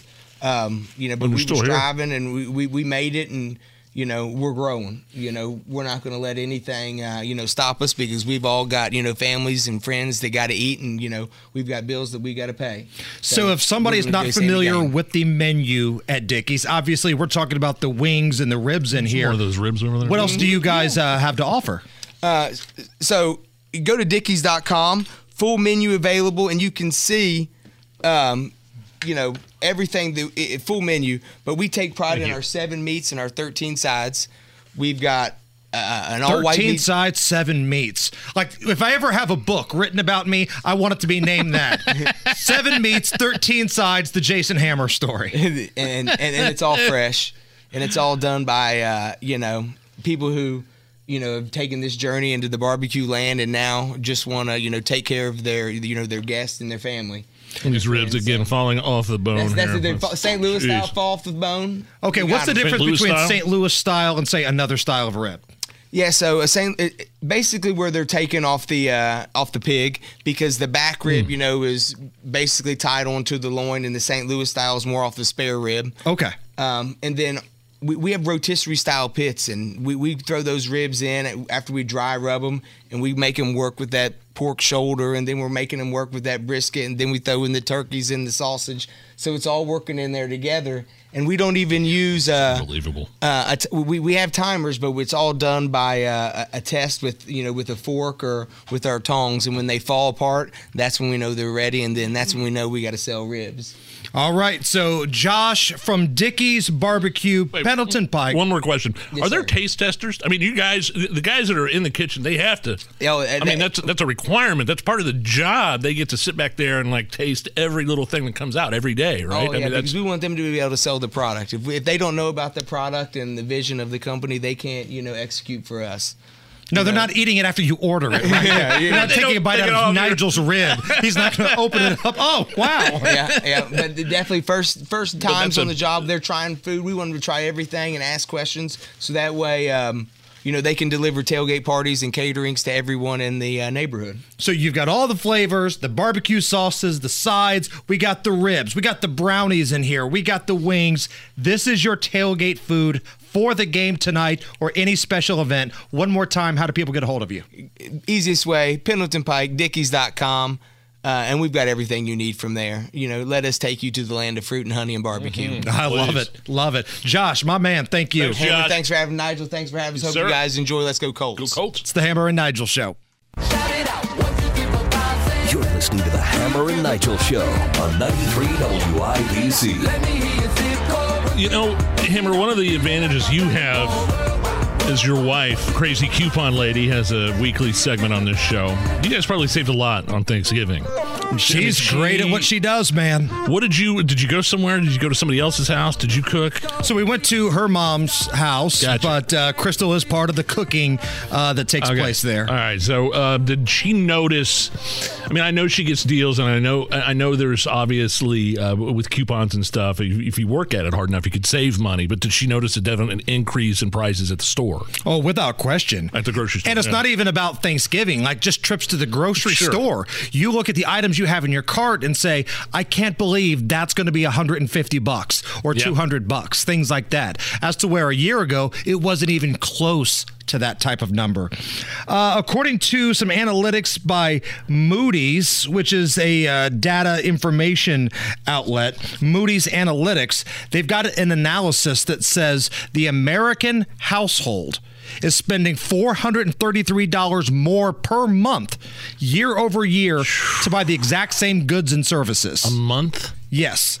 And that's Man. everything from groceries to like pet food, utilities, health insurance, things that are part of your household budget year to year, $433 more expensive. Stupid cat food. We uh, we have two we have two cats. We give them dry uh, cat food and the the wet stuff. Right. Um. Uh. And it's through the roof. Cat litter through the roof. And th- they go through that stuff like it's it's going out of style. So pet food, like what, fifteen percent? Yeah, pet food is up 15%. Coffee, bread, milk, electricity, all over 14%. Baby food, cleaning supplies up over 11, assuming you can even find baby formula. Eggs up 43%. That's year nuts. over year. That's nuts. I think part of this is Biden's energy policy. I mean, supply chain issues, and the, the more expensive it is to haul something, the more expensive it is it's going to be to buy that product. With I, I don't care. You can tell me gas prices are going down, blah blah blah blah blah. Until you start pumping our own oil. I know Biden uh, told Chevron they could pump some of that gross oil from Venezuela. They could start t- churning that dirt, that trash out. Uh, but until you start opening it up, up the, the, the pipelines, uh, you know, the oil leases, the drilling, it, things are going to continue to spiral like this. For this next story, Kylan, can I get uh, a little mood music, please? Really? Well, Rolling Stone magazine has put together a list of the best TV theme songs of all time. And coming in at number one, this song right here. This is a jam. The Jeffersons theme song, Moving On Up. A total banger, by the way. like, if I have a This good part- day this gambling. part right here, Dooney. If I have a great day gambling, Nige, I find myself walking around the house like George Jefferson does with that pimp walk. Not quite the billionaire strut. Um, and then uh, for number two, it's a tie the, between the Brady Bunch and Gilligan's Island. Correct. Sanford and Son in at number three. Now, here's my thing with the Sanford and Son theme. I like to write my own lyrics. Here, let me show you. Here comes Sanford. Here comes Sanford and his son. Here comes Sanford. This is awful. Here comes Sanford and his son, and they have got some junk to sell.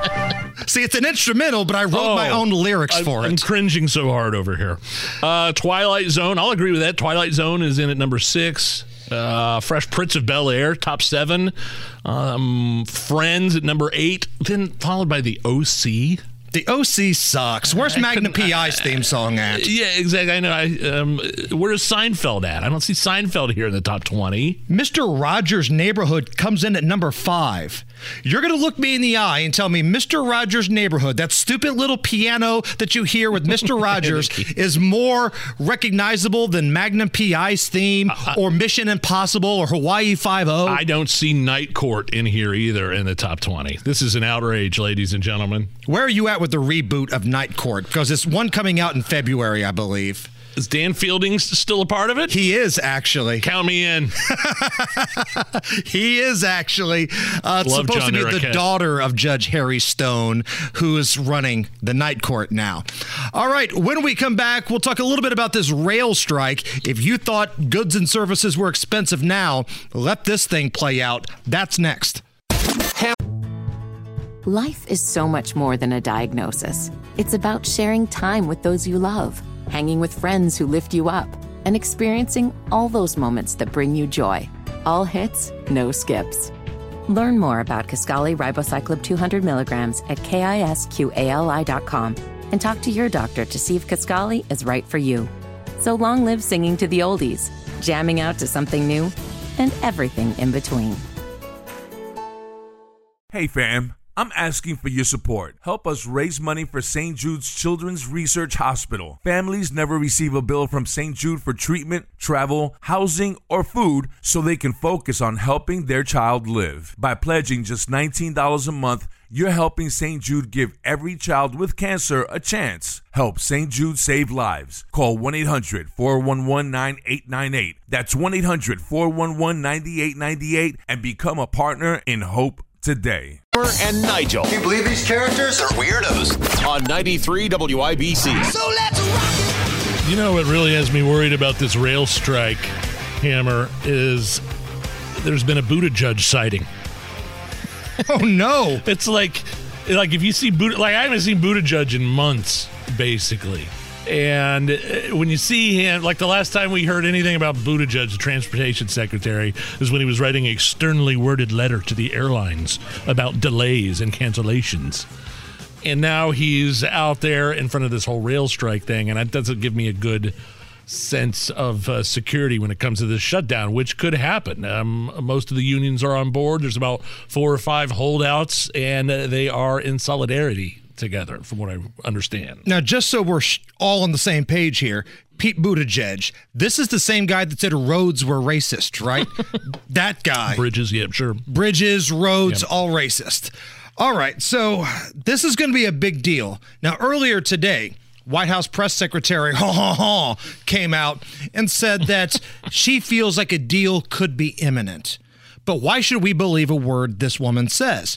Because on November 22nd, it was ha ha ha Karine Jean Pierre that insisted, went out of her way to make sure everybody knew that Joe Biden, President of the United States, has been directly involved in rail strike negotiations. The president is indeed involved directly. Yes, the president has been clearly. Uh, he's been uh, held. Uh, um, has he's been briefed, but he has actually been directly involved. No, I just said he's been direct. I said th- this is the third time I'm saying he's been directly involved, and he has been directly involved. Again, the president has been directly involved. I just said the president has been directly involved. So I could say this: he's been directly involved uh, since before there was even a tentative agreement. The president is directly involved, as I have said. I feel so much better that President Biden's been directly involved with the rail strike negotiations with the railroads. Oh, are- are- I'm breathing a sigh of relief here, Hammer. That was November 22nd. Literally two days later, here's Joe Biden. Have you been in Are touch you with involved? parties again? My team has been in touch with all the parties, in rooms with the parties. I, I, I have not directly engaged yet. Quote, I have not directly engaged. So somebody's lying to us. And no wonder nobody takes these people seriously on any level. Somebody is lying to us, and it very well could be both. But my money is on Karine Jean Pierre because I got a feeling Joe Biden doesn't even know what a rail strike is or how imminent it could or could possibly be. There's no way he knows what's going on right now. So when Karine Jean Pierre says, "Oh yeah, he's directly involved," and he waddles up there two days later, eh, "I'm not directly involved," it's laughable at And this you point. You think prices are bad now? It's going to cost uh, the United States what two billion dollars a day if these these four lone union holdouts don't uh, get in line here, and and they know they have they have time on their side. They have they have the picketers ready. It's it's going to be a mess if they don't get this together. And we're not talking about people who jump on the train and then travel from Indy to Chicago. We're talking about the big trains that usually stop on the tracks when I'm trying to get Yeah, somewhere. yeah. But they're also carrying food, they're carrying fuel. Uh, this is going to be really, really bad. Again, prices are already high, the supply chain already sucks. And if there's a rail strike, put your big boy pants on because this is going to get real bad real soon. Uh, it's been, shall we say, an interesting couple of months for Kanye West, Nige. yeah. Yay, as he's known as now. Um, he continued his bizarre anti Semitic streak over the weekend when one of his guests for like a dinner was Nick Fuentes. Now, Nick Fuentes is a well known Holocaust denier. And some would say a well known white supremacist. Yeah, I mean, he had this show on YouTube for a number of years. It's yanked, obviously, but this is a guy that that once said Donald Trump's. Um, you know, Donald Trump disavowed white supremacy. He's he's a guy that said that was wrong and a big mistake. That's a quote. This is a guy that's said a lot of the same, had a lot of the same sentiments uh, that, that Kanye West has. So, in regards to that little dinner that they got together for Fuentes and Kanye West, what if I told you that Donald Trump was also a part of that? Because Donald Trump was also a part of that. It's a bad look. He came out afterwards and said that uh, Kanye West was a quote, seriously troubled man. But you brought up a good question. We were talking about this in the hallway.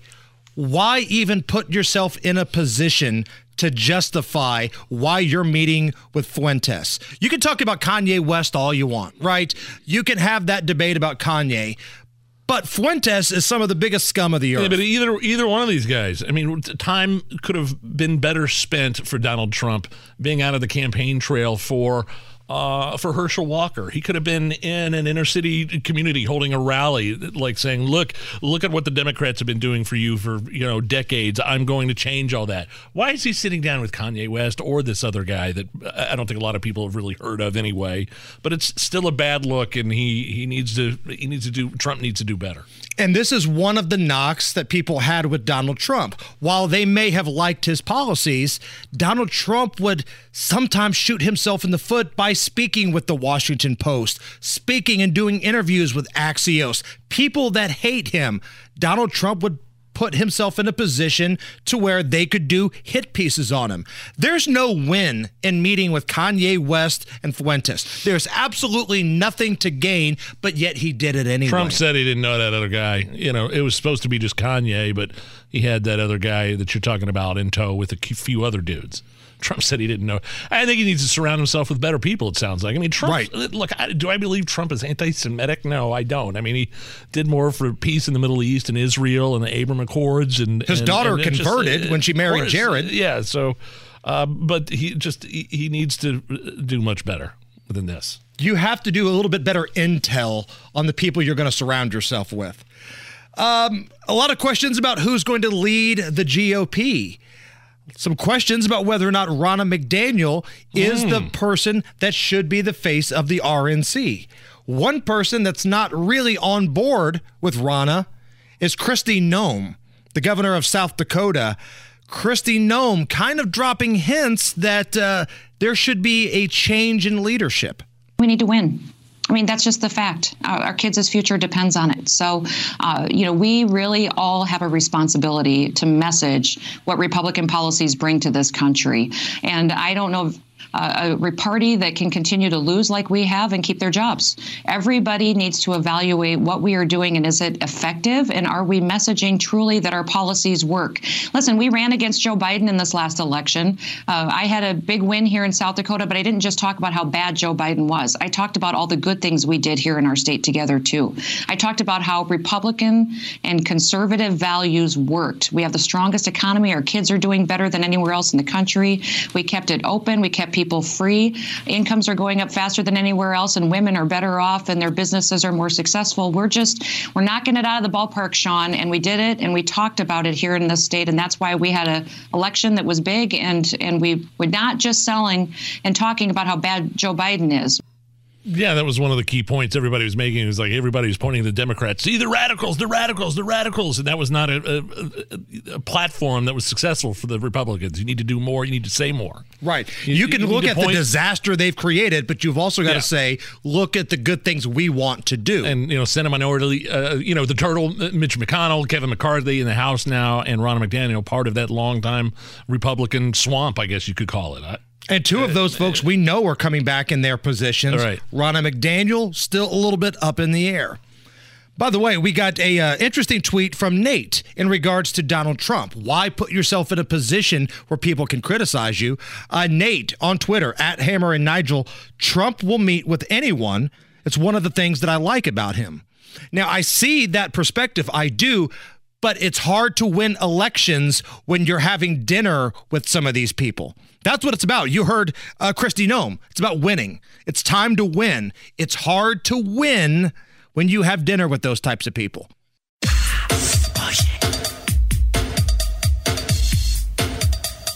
Hey, it's the Hammer and Nigel show. I'm Nigel. Hammer over there. Uh, Purdue with an exciting win. The Oaken Bucket game over the weekend. Purdue uh, going to the Big Ten championship this weekend, right? That's, Yeah. that's in Indy, right? Correct. And I was thinking about this over the weekend. This is a really exciting time for Purdue. This is the first time they've ever been in the Big Ten championship game. You know, they kind of, I don't want to say backed their way into this thing, but Iowa lost. So Purdue, all they had to do was beat Indiana, which they did. And now they're playing for it. But I wonder if this is going to be bad for business for the hotels because I don't think Purdue fans are going to come down here and buy hotels the way that Iowa or Wisconsin or somebody would have. Now, Michigan fans are going to come down here in droves. It's going to be a Michigan invasion. I'm pretty confident on that. Do you think you'll see more uh, blue and yellow than you will gold uh, this weekend? I think so. Black now, if I remember last year, Michigan was a late arriving crowd. They got Oh, here yeah. like late Friday. Uh, but they were here in droves. So I'm wondering if this is good or bad for the business, you know, the hotel group of Indy. Because I think on Saturday, the Purdue fans will drive down here and tailgate and party and drink and do all the things. But in terms of hotel bookings, I don't Yeah. know. Tons of Michigan fans, though. I mean, like Michigan won a huge game over Ohio State. Man, they Like beat every- the brakes off the Buckeyes. Everybody was watching that game. Um, I'm I glad you bring on. that up because the ratings are in, and the Michigan Ohio State game averaged 17 million viewers. It had a peak of 19.6 million at one point. Uh, this was the most watched regular season game in Fox history, and the most watched regular season college football game since 2011 on any network. And it wasn't even. It started at noon. It just wasn't like a prime time game. This was a 12 o'clock kickoff. rivalry game, number two against number three, both unbeaten. And hats off to Michigan, man. They beat the hell out of the Buckeyes. Can you are, are you able to watch? Because I know a couple of weeks ago you were like, man, I'm still not into college basketball. But now that Purdue's in the Big Ten championship game and Purdue basketball is doing very well, They're number you- five in the new rankings, and Indiana's number 10. So how about this? Like this is the way it should be all the time. I know I'm kind of a homer for the state of Indiana No, no, here, too, but like with the amazing high school basketball feeder system that you have here in this state, there's no reason why IU and Purdue shouldn't be around the top 10 every single year. You eat a lot of cheese over the uh, Thanksgiving holiday. Oh man, cheese and Cheesy, uh, cheesy casseroles of, of many different varieties. melted cheese, cheese on top of casseroles, Yeah. you name it. Listen to this wife. I've got audio. This this wife is questioning her husband's quote executive decision, and we've all had to do this as guys, by the way, in different instances. But this is listen to this wife's que- her, listen to this wife question her husband's executive decision to buy a giant half wheel of Parmesan cheese. he finally got him. He, he his wife finally had to had him had to place it on a scale to see how much it actually weighs. He was about twenty pounds off. Listen to this. Why would you buy that much cheese? Because I was trying to FaceTime you, and you wouldn't answer the phone. See? So I made an executive decision. I saw something labeled at a price, and I bought it. And how much did you pay for that? uh, approximately ten dollars and forty four cents.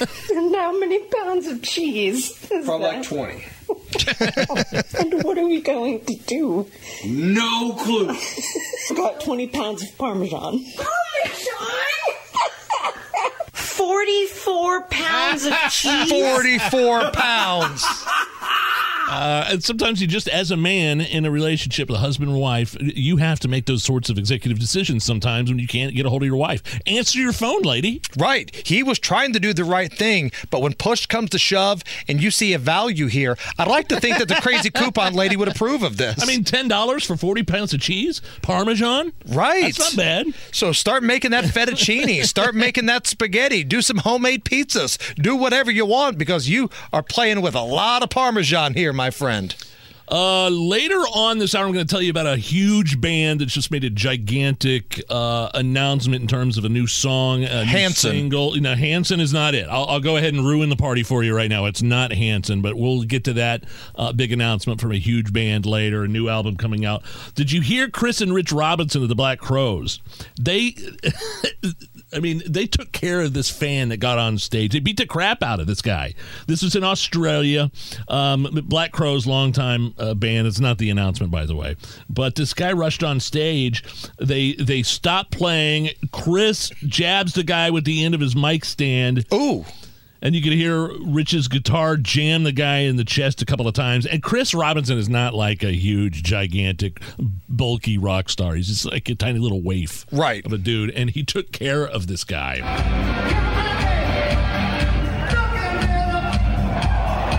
Some guy got on stage.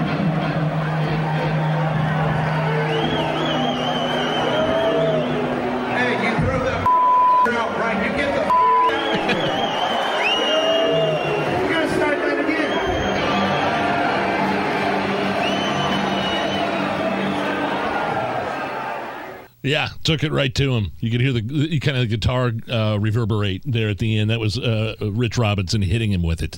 Now watch. This lunatic will probably sue Oh, the. Robinsons for some sort of Uh, assault yeah. or something like that. Now, I mean, it doesn't happen in football like when fans get out on the court. Uh, I'm sorry, out on the field. Uh, same with the court uh, too. I, I, I've seen fans get on basketball courts and get tackled by athletes. Just- well, I just, think you know- Pacer fans and Piston fans remember a specific Yeah. incident where Right. fans may have made their way out to the court. Not the only time that a, a big, gigantic, uh, famous rock star has kicked a fan out of the venue. This is when uh, Pearl Jam and Eddie Vedder tossed out, I think, a woman for hitting the guy in front of her.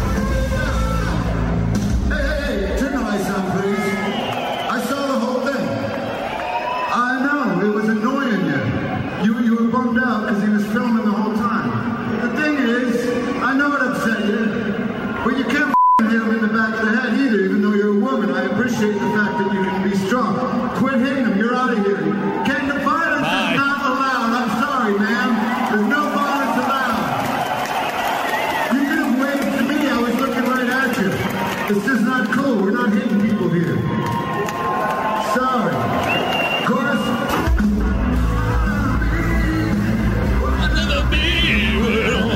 was pretty cool. I think he should have done it like in character in song. Lady, don't you be punching that dude right here at my concert.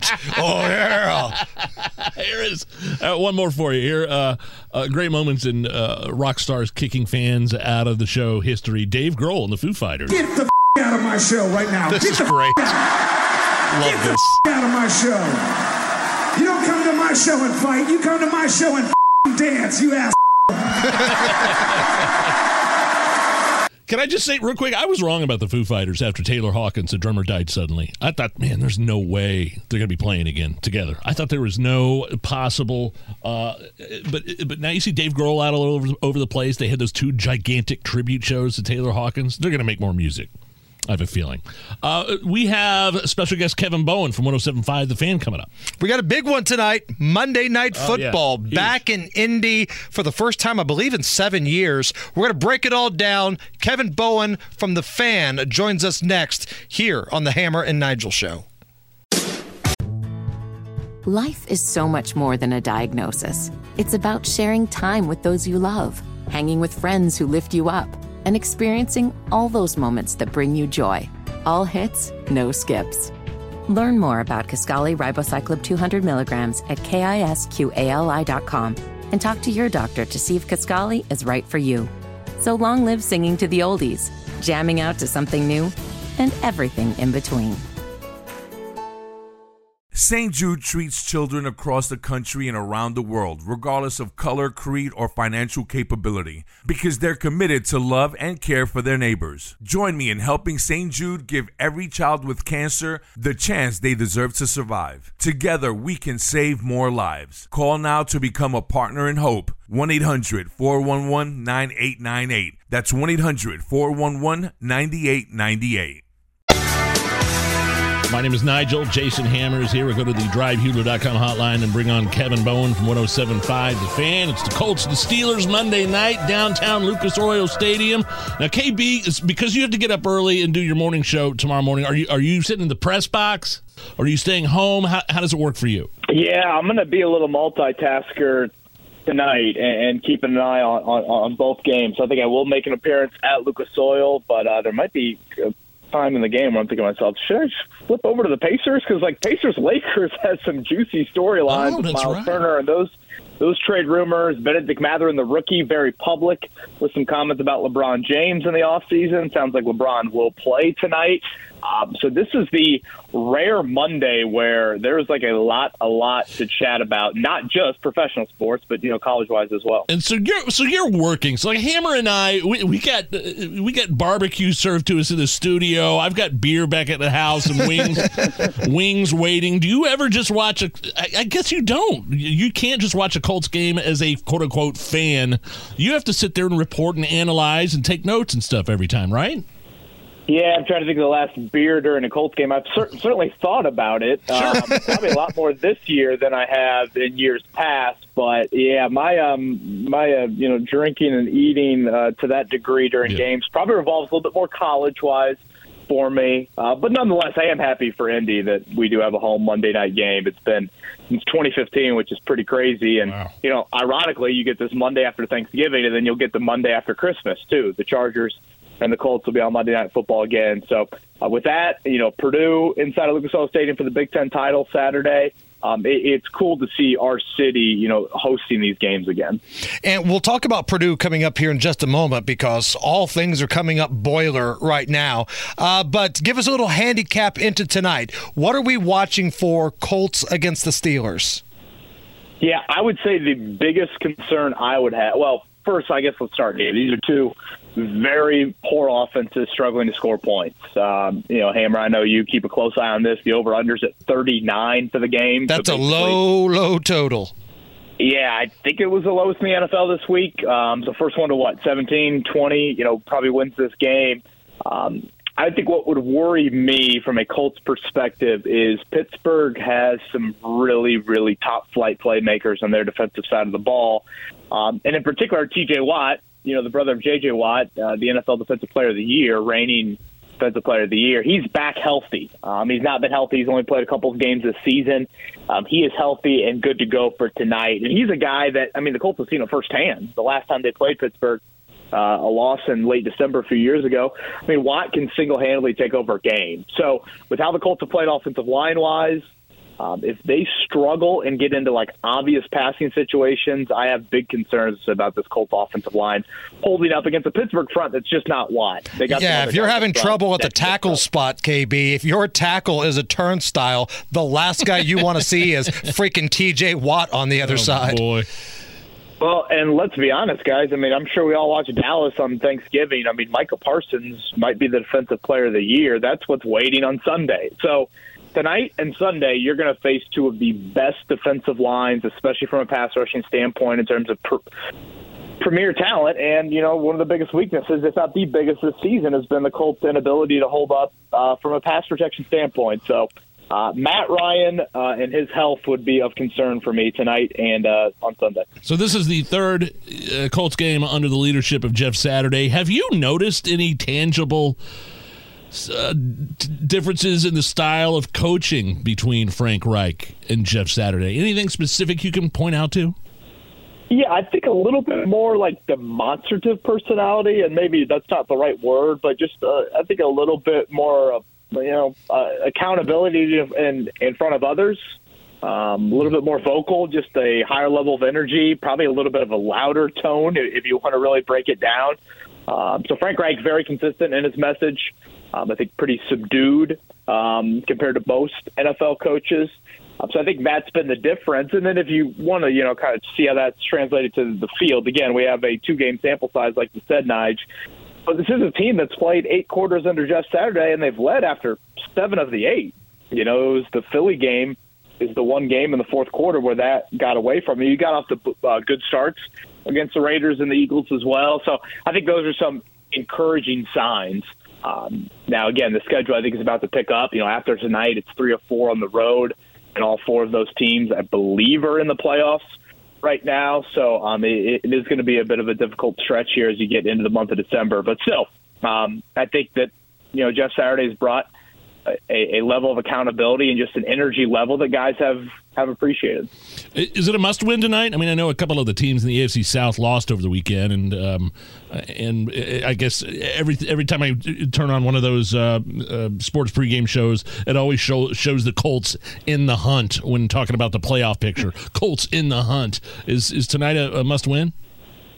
Yeah, they, I think they're like peering off into the distance or whatever that hunt is. Um, yeah, yeah, tonight, yeah, tonight's a must win. I mean, technically it's not, but it would be the blow that would you know put them on the ropes or probably knock them to the canvas, honestly, and and they would stumble big time to get back up. I mean, you're four six and one. You've got six games to go. This game, uh, which you're a slight favorite, and then the final game of the year, Houston. Those are the only two that you'll definitely be favored in. Like I said, you've got road games coming up: Dallas, Minnesota and the Giants. Um, yes, Tennessee did lose yesterday, but they still are in a nice position uh, within the AFC South. And wild card wise, I mean, you're several games behind that picture, and, and you still have your bye week, which you could look at it one of two ways. Um, you know, it's a chance for teams to lose that are above you, but it's also a missed opportunity for you to win a game uh, with you know that four six and one record right now. So I would say for those holding, clinging, whatever to uh, those playoff hopes that are about 10, 15 percent right now, a home loss to the Steelers, the three and seven Steelers, or whatever the record is, maybe four and seven, that would be really really tough to overcome. Kevin Bowen joining us from 1075 The Fan. Switch gears a little bit here, KB. Uh, it's a great time to be a Purdue fan. You've got your football team in the Big Ten championship game this Saturday, and the basketball team may be the best team in America. I know folks down in Bloomington don't really want to hear that, but uh, it's a fun time to be a Boiler fan right now. I mean, one of honestly probably the best weekends in Purdue sports history, and, and you can say about a lot of schools in terms of know, clinching their first berth into the Big Ten championships here again Saturday night against Michigan. Uh, just a roller coaster type of season. I'm sure you guys saw just kind of the the, the tragic um, story with Aidan O'Connell, Purdue's quarterback, his older brother, mm-hmm. by you know, suddenly passing um, within the last week, and it was uncertain if he would play in the game. He ends up playing, and they come back to beat Indiana in the second half. And then from a basketball standpoint, I mean, it's a Purdue team that lost a whole lot. I mean, top five pick and Jay Ivey, and All American, and Trevion Williams. Sasha Stefanovic was an important player for them. I mean, they're starting two freshmen. They play, I think, three sophomores and a junior. That's that's kind of their their top six, and yet they go out uh, to Portland and they beat Gonzaga by double digits, Duke by double digits, West Virginia by double digits, and they jumped all the way to number five in the latest poll. And if you look at the December schedule, I mean, it sets up to a point where Purdue could be undefeated going into the new year. Uh, we were talking on our morning show earlier today about this. Certainly, Purdue has had issues in the month of March, but I'm a big believer in this. If you can just routinely get shots at postseason play, I think eventually, if you're a quality enough team that will get shots on an annual basis, you will kind of fall into it. And and honestly, I think a lot of that relates a little bit to the Colts era with Dungy and Manning and all them. Of you know, if you ask Colts players from those teams, the 2006 team, the the Super Bowl team, that was not the best team in their guys' eyes. Right. You know, 2005, 2007, 2009. Yet they continually got a shot, and at some point, you get a few breaks. The bracket, you know, falls your way, and you're able to get a home game against New England in the AFC title game, and the rest is history the fact that Matt Painter continues to give that program chances in the tournament, I think they will get there. And it's early, but again, with two freshman guards and how they've looked so far, this looks like a Purdue team that will, you know, in March be a whatever top four or five seed, and anything can happen once you get into that format.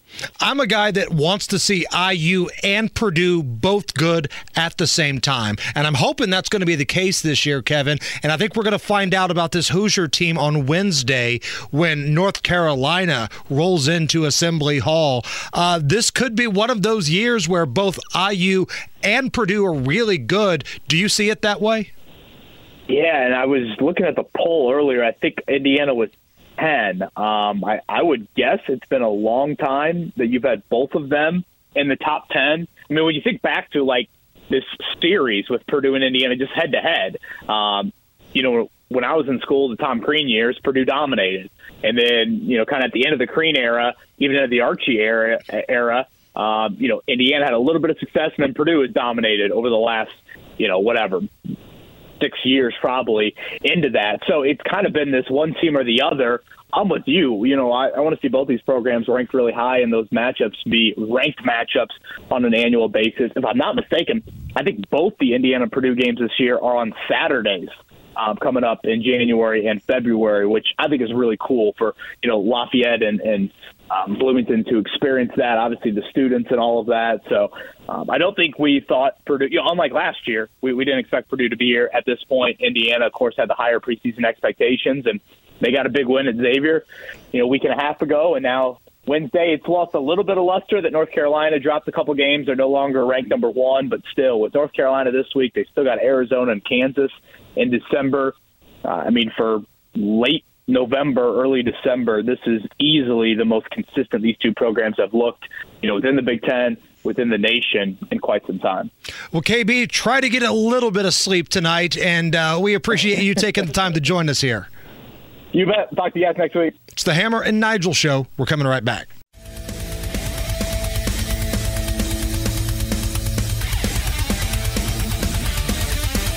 The Hammer and Nigel Show. Another hour of the Hammer and Nigel Show coming up after 6 o'clock with an update on the crime stats over the weekend. How about this, huh? You like this? Does do anything for you? Eh. So, uh, nobody saw this one coming. Metallica just dropped Oh. a new single. Okay. Uh, got a new album coming out in April of 2023. Are you into is- Yeah, I am. I really like it. I love James got this gritty voice. I love Lars's drums in this. Now, So, I feel is- like it's called Lux Æterna. That's the first single from this album that won't be out until 23. because you're such a Metallica fan, they could come out with an album of nothing but them doing No. fart noises with their mouth, and you'd be like, "Oh man, I'm feeling this new Metallica." I didn't really like uh, their 2016 album Hardwired to Self Destruct, but I do like this new single. So, yeah, I'll be curious to see uh, what the entire album comes out, uh, what it sounds like. The new album called 72 Seasons will be out April 2023. They could come out with an album doing yodeling, like on the Price is Right game, where the little guys go Yeah. yod yod yod yod, and you would dig it. I Yeah, think. I dig this one now, man. Lux Æterna is the name of the single. Uh, just, just real quick, did you see this thing with the what do you call her? Uh, uh, Tony Danza's sitcom daughter. From Who's the Boss, Alyssa Milano, best known from Who's the Boss, 80s, Correct. 80s sitcom. Correct. She is a crazy progressive lunatic liberal on Twitter, and, and, you know she's the one that had the crochet mask on. Right. She, she uh, tweeted herself out with a crochet like that. Like masks do anything in the first place, but crochet masks really don't do anything. At the very beginning of Yeah. COVID, she thought she was really helping with her crocheted mask. What did she say about? Is she encouraging people to businesses to boycott boycott Twitter? Is that what this is? So she hates Elon Musk Yeah. because Elon Musk is opening up the playing field on Twitter. And she put out this real virtue signally tweet quote, I gave back my Tesla. Oh, no. I bought the Volkswagen EV. I love it. I'm not sure her advertisers can buy space on Twitter. So she's basically shaming Elon Musk and Tesla and saying that, you know, I bought a Volkswagen. Well, here's the thing about little Miss Virtue Signal. I love this. Volkswagen was literally founded by the Nazis and Hitler. Volkswagen was founded by the German, German Labor, Labor Front. Front. Yeah, yeah, yeah. And that was the organization under the Nazi Party, which replaced all these trade unions in Germany during Hitler's rise to power. I believe this is called a self own yes. in uh, social media terms. And a lot of people pointed that out to Tony Danza's sitcom daughter, and Elon Musk was liking it, hitting the like button on all of those tweets. More Hammer and Nigel after 6 o'clock, 93 WIBC.